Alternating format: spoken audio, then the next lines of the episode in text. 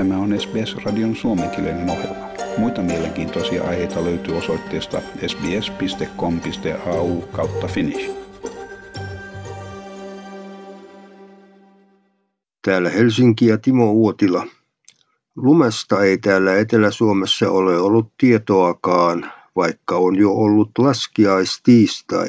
Tällaista ei näillä mailla ole koettu miesmuistiin. Tässä meidän lähellämme olisi aivan hurmaava hiihtomäki. Se on entinen kaatopaikka, mutta kaupungin arkkitehdit ovat muotoilleet sen upeaksi harjanteeksi, jota olen alkanut nimittää Tapanilan eli Mosan kraateriksi. Mutta emme voi mitään sille, että siellä ei ole tällä kertaa lunta kelkan ja suksien alle. Pohjoisessa sen sijaan on lunta liikaakin – Laskettelijoita on varoiteltu hukkumasta lumimassojen alle. Ja sää kylmenee ennusteiden mukaan loppuviikosta saattaa eteläiseen Suomeen tulla jopa valkoista lunta. Raumalla on tulvinut ankarasti. Loimaalla jokivesi nousi pelloille. Pelastuslaitos raivasi myrskyn kaatamia puita ympäri satakuntaa. Ja kevättulvat ovat alkaneet tänä vuonna poikkeuksellisen aikaisin jo talvella. Tulvarajaa on hätistelty tällä viikolla eri puolilla Etelä-Suomea. Esimerkiksi itäiseen Suomenlahteen laskevan Kymijoen vesistöt tulvivat tavallisesti huhtikuussa – mutta nyt vesi on vyörynyt teille ja pelloille jo helmikuussa. Ja maailmanpolitiikkaa. 27 EU-maan johtajat eivät ole löytäneet sopua unionin monivuotisesta budjetista. Kaksi päivää kestänyt kokous keskeytettiin perjantai-iltana. Budjetista pyritään järjestämään uusi huippukokous piakkoin – EU-johtajien tavoitteena on löytää rahoituskehys vuosien 2021-2027 taloudenpidolle. Kokouksesta kantautuneiden tietojen mukaan suurimpana ongelmana on ollut budjetin koko. Suurimmat maksajat, kuten Ruotsi, Hollanti, Tanska ja Itävalta, ovat halunneet karsia budjettimenoja. Ylen EU-kirjeenvaihtaja Susanna Turunen kertoi, että budjetti oli paisumassa aivan liian suureksi. Samaan aikaan koheesiorahastoista ja maataloustuista riippuvaiset maat halusivat pitää kiinni eduistaan. Ja Suomen hallitus on sopinut, että Suomi auttaa haavoittuvassa asemassa olevia turvapaikanhakijoita Välimeren alueella. Hallituksen mukaan Suomi voi vastaanottaa enintään 175 ihmistä Kreikasta, Kyprokselta, Maltalta ja Italiasta. Me autamme niitä, jotka ovat todellisissa vaikeuksissa. Kaikkein suurimmissa vaikeuksissa ovat kaikkein pienimmät lapset ja tytöt, sanoi presidentti Sauli Niinistö Ylen ykkösaamussa. Haavoittuvassa asemassa olevien turvapaikanhakijoiden vastaanottaminen edellyttää Suomen viranomaisilta erityistarpeiden huomioimista, mutta maahanmuuttoviraston mukaan tämän ei pitäisi aiheuttaa ongelmaa. Sisäministeriö vahvisti, että hallitus on siis sopinut 175 turvapaikanhakijan vastaanottamisesta Välimeren alueelta. Tarkoituksena on tuoda maahan erityisesti haavoittuvassa asemassa olevia, kuten lapsia ja yksinhuoltaja perheitä. Ja sisäpolitiikkaa. Pohjois-Italiassa levinnyt paikallinen virusepidemia on saattanut Euroopan uuteen tilanteeseen koronaviruksen suhteen. Vaikka tilanne on Euroopassa muuttunut, THLn Terveysturvallisuusosaston johtaja Mika Salminen pitää Italian määräämiä rajoituksia ylimitoitettuina. Luulen, että italialaiset tulivat tässä aika pahasti yllätetyiksi. Siellä on nyt tehty toimia, joiden kohdalla olisi ollut hyvä harkita kaksi kertaa, miten toimitaan, sanoo Salminen.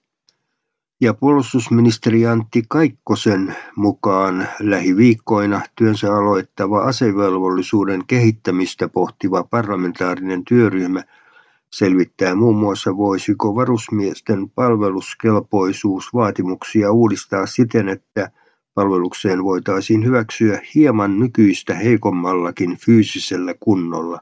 Ministerin mukaan nykyiset varusmiehille asetetut palveluskelpoisuusvaatimukset ovat varsin tiukkoja. Osa niistä, jotka haluaisivat päästä sisään, eivät pääse suorittamaan asepalvelusta heikon fyysisen kuntonsa vuoksi. Työryhmän keskeisimpiä tehtäviä on etsiä keinoja siihen, miten Suomen yleiseen asevelvollisuuteen perustuvalle puolustukselle turvataan riittävän suuri reserviläisten joukko ikäluokkien pienentyessä.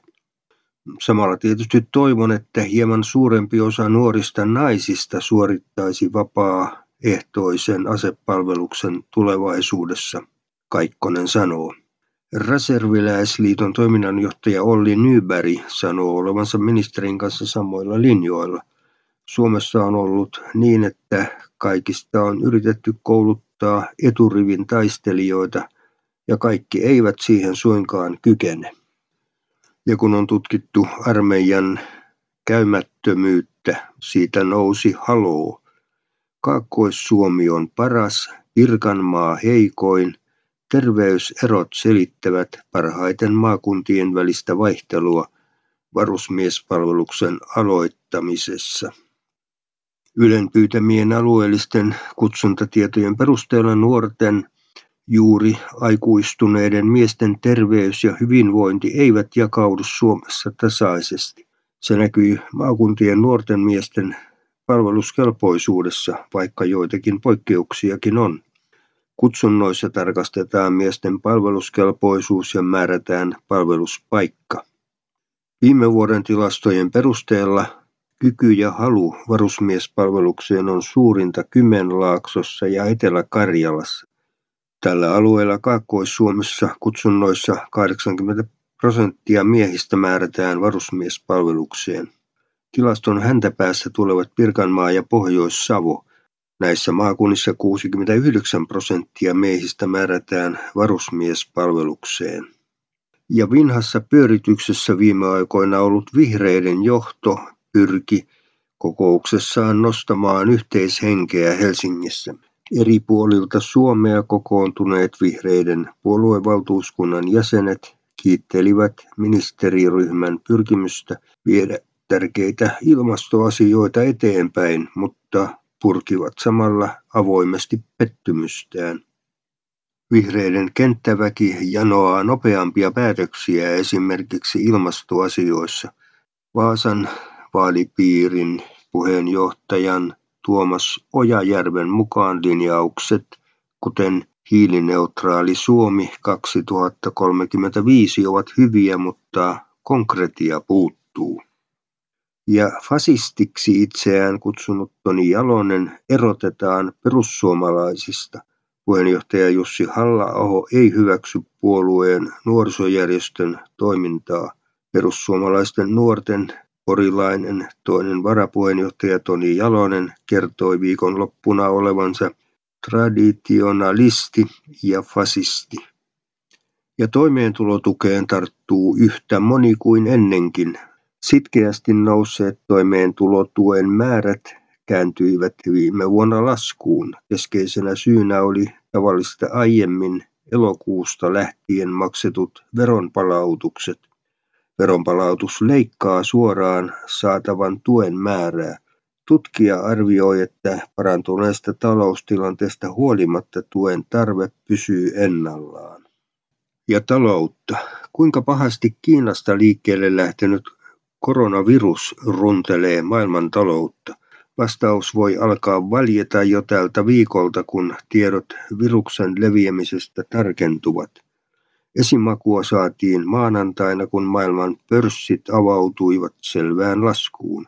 Eläkeyhtiö Varman toimitusjohtaja Risto Murto huomauttaa, että Kiinassa talous näyttää pysähtyneen kuin seinään helmikuussa.